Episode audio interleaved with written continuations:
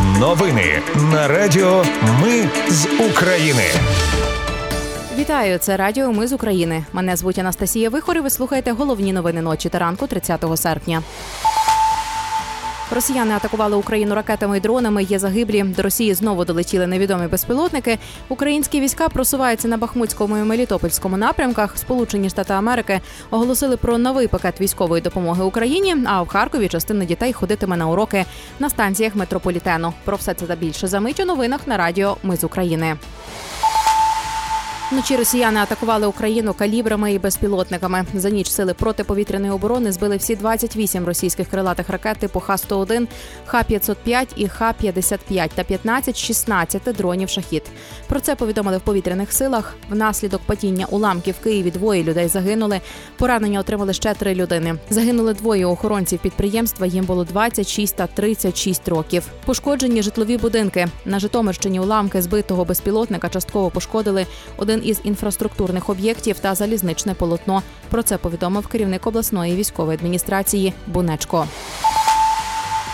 Ну і про наслідки нічної атаки на Росію. Дрони атакували одночасно сім регіонів: Псковську, Брянську, Орловську, Московську, Рязанську та Калузьку області, а також окупований Севастополь. Медіа називають цю атаку на Росію найбільшою з початку повномасштабної війни.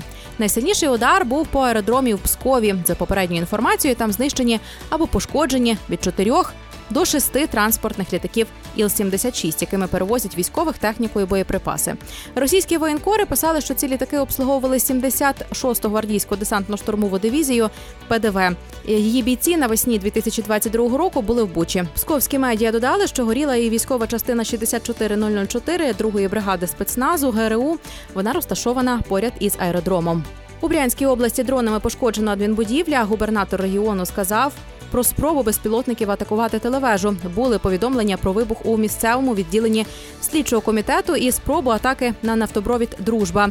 Один дрон впав на завод мікроелектроніки Кремній Л, який виробляє компоненти для іскандерів та панцирів. Ну і звісно, у всіх регіонах влада Росії звітувала про роботу протиповітряної оборони.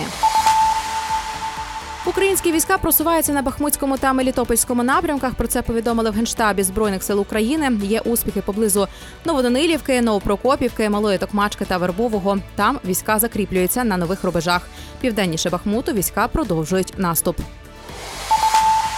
У роботиному на Запоріжжі російська армія за період окупації облаштувала ешелонову оборонну лінію. Тому звільнення села тривало майже три місяці. Про це повідомив перший заступник голови Запорізької обласної військової адміністрації Руслан Мовчан. Нагадаю, 23 серпня бійці 47-ї окремої механізованої бригади встановили прапор України в селі Роботини Запорізької області. Вже 28 серпня Міноборони підтвердили звільнення села. І до інших новин у Дніпрі патрульний застрелив водія автівки, який ігнорував правила дорожнього руху. Чоловік нібито був п'яним і поводився агресивно. Тож під час інциденту патрульний використав табельну зброю. Від отриманого поранення порушник помер на місці. ДБР почало розслідування поліцейського, що застрелив водія в Дніпрі. Затримали. Сполучені Штати Америки оголосили про новий пакет військової допомоги Україні на 250 мільйонів доларів. У ньому боєприпаси до артилерії калібру 155 мм і 105 мм, боєприпаси до Хаймарс, ракети протиповітряної оборони, протитанкові переносні комплекси Джавелін, обладнання для розмінування, медмашини для евакуації, заряди для розчистки мінних полів тощо окремо в пакеті закладені запчастини до техніки і навчання спеціалістів. Британії шестеро українських медиків навчаються реконструктивної хірургії. Йдеться про лікування, яке відновлює зовнішній вигляд тіла та його функціонування. До складу української групи входять як військові, так і цивільні фахівці. І на завершення в Харкові частина дітей ходитиме на уроки очно, але заняття відбуватимуться не в школі, а на станціях метрополітену. Така форма навчання буде кілька разів на тиждень. Наразі освітяни вже сформували 60 таких класів. Інші учні почнуть навчальний рік у дистанційному форматі. Це були новини на радіо. Ми з України. Мене звуть Анастасія Вихор. Наші новини про те, що дійсно відбувається в Україні. Ми не робимо новини, зважаючи на чиїсь політичні або ж бізнес-інтереси. У нас тільки реальні факти. Якщо на вашу думку, те, що ми робимо, важливо, підтримайте нас. Заходьте на сайт ми з України.ком та тисніть кнопку Підтримати. Почуємось. Радіо Ми з України перемагаємо разом.